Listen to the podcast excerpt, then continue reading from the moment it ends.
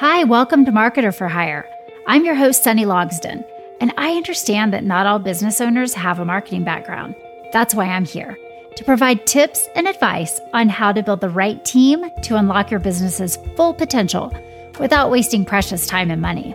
Each week, we'll break down complex marketing concepts into easy to understand pieces so that you can delegate confidently.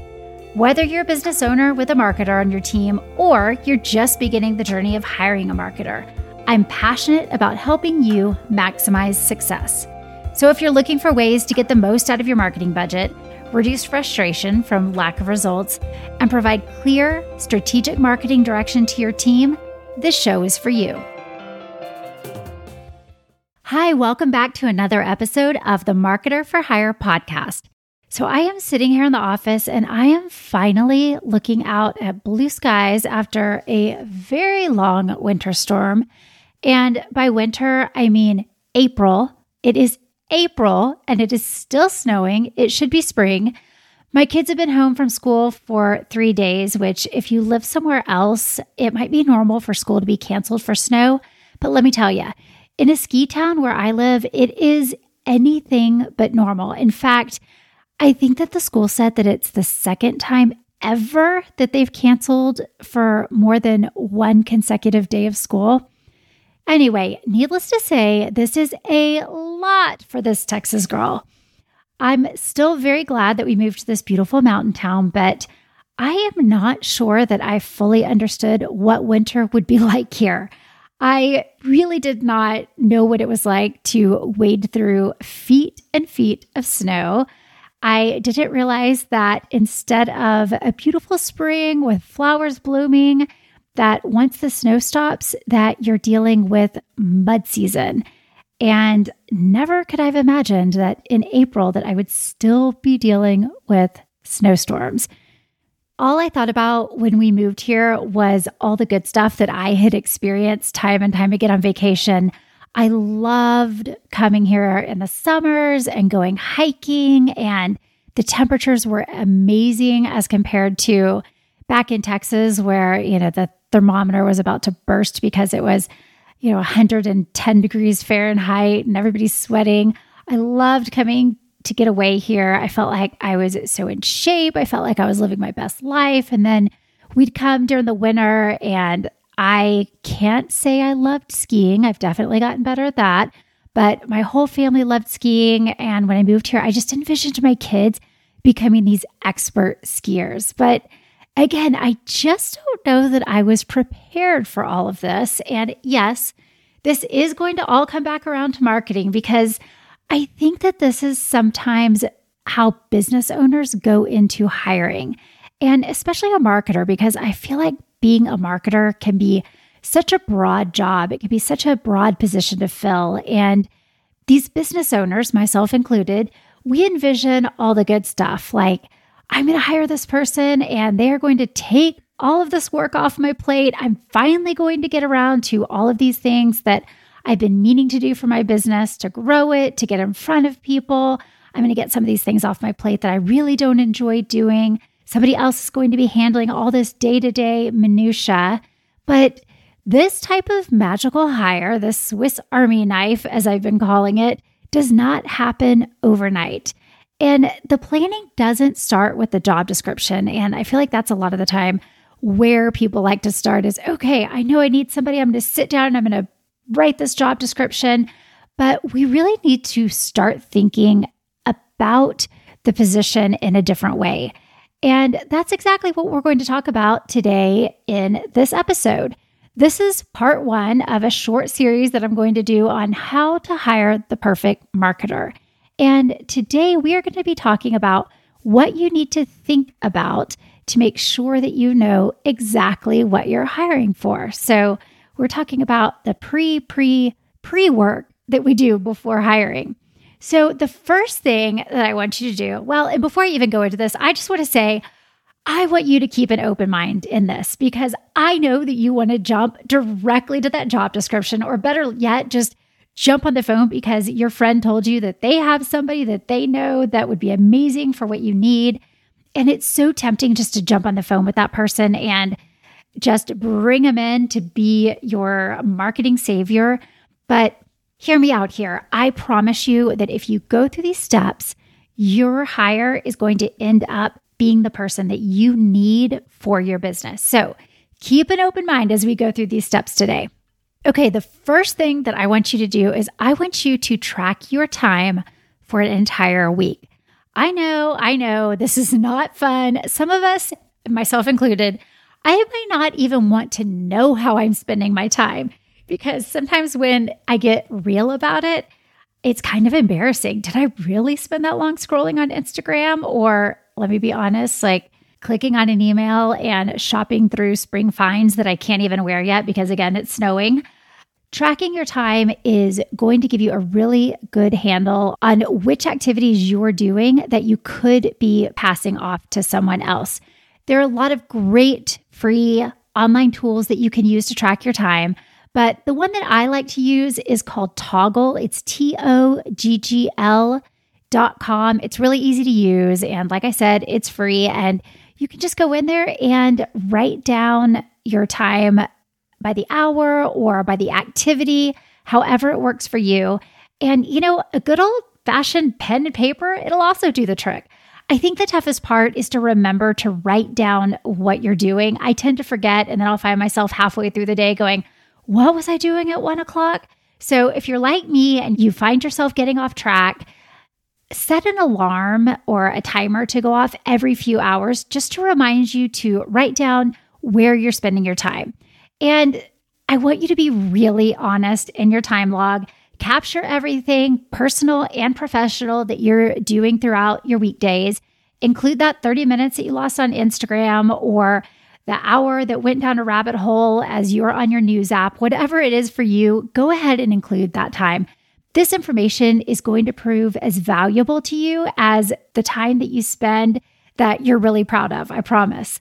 Okay, the next thing I want you to do is I want you to look at everything that you have planned for your business over the next 12 months. And if you haven't gotten around to planning the next 12 months, you can also do this by looking at what you've done over the past 12 months. Think about promotions and advertising, social media, internal communications, customer communications, product launches, all of the different things that you have going on across your business. Write down every single thing that took place that looks like marketing, smells like marketing, relates to communications and sales in any way. And then write down the things that don't. And I can hear you rolling your eyes. I guess I would see you rolling your eyes.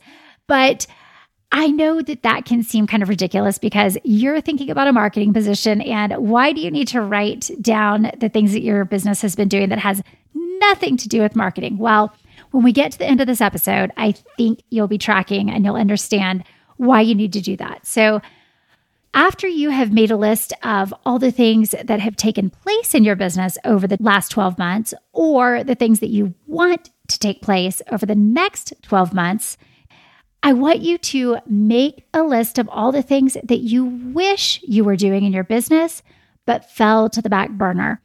Maybe there was a promotion that you wish that you'd run. Maybe there was a promotion that you did run, but you scrapped it together at the last minute and you know that it would have performed better with more planning and forethought. Or maybe you haven't been nurturing your email list like you wish that you could be and you know that you should be. Maybe you're not tracking marketing metrics. Maybe you're not nurturing your customers. There's so many things in our businesses as we are growing that we think about and we really wish that we could get it done, but there just isn't enough time in the day. So I want you to write those things down too. And you know what? As long as we're at it, why don't you include some of those personal things? So Maybe you have been missing your kid's soccer game more than you'd like to. Maybe you've been missing out on sleep more than you like to. We can all relate to that one, can't we? And when we're missing out on sleep and we're missing out on those family activities or those personal hobbies that we really want to be doing, it impacts the way that you think. It impacts the way that you run your company. It impacts your creativity and your productivity. And so include those things on your list, even though they may not seem to directly impact your day to day of your business. Once you've done that serious time tracking and you've reviewed what's going on in your company, what you would like to be going on in your company, take all three of those lists and I want you to combine them.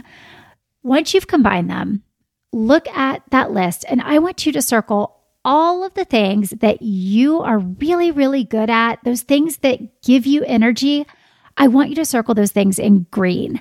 These are the tasks that you know that no one else can do better than you, and you really enjoy them. As a business owner, these are the things that you are probably dreaming of doing as you started your business. These are the things that you hope will never get taken off of your plate because you absolutely love doing them. You're also fast and efficient at them, so you should be doing them. For me, a few of those things are coaching students and helping my clients get really clear on their vision and marketing strategy. I love brainstorming with clients about ways to grow their business. So I would circle all of those items in green. And there's other things that I'm decent at, like writing captions for Instagram or writing post for LinkedIn. And I can even design the post. But I know that there are other people who can do that better and more efficiently than I can. So I would not circle those things on my list. After you've circled all the things in green, I want you to look at that list and I want you to say, is this realistic? Are these the areas where I should, as a business owner, be spending my time?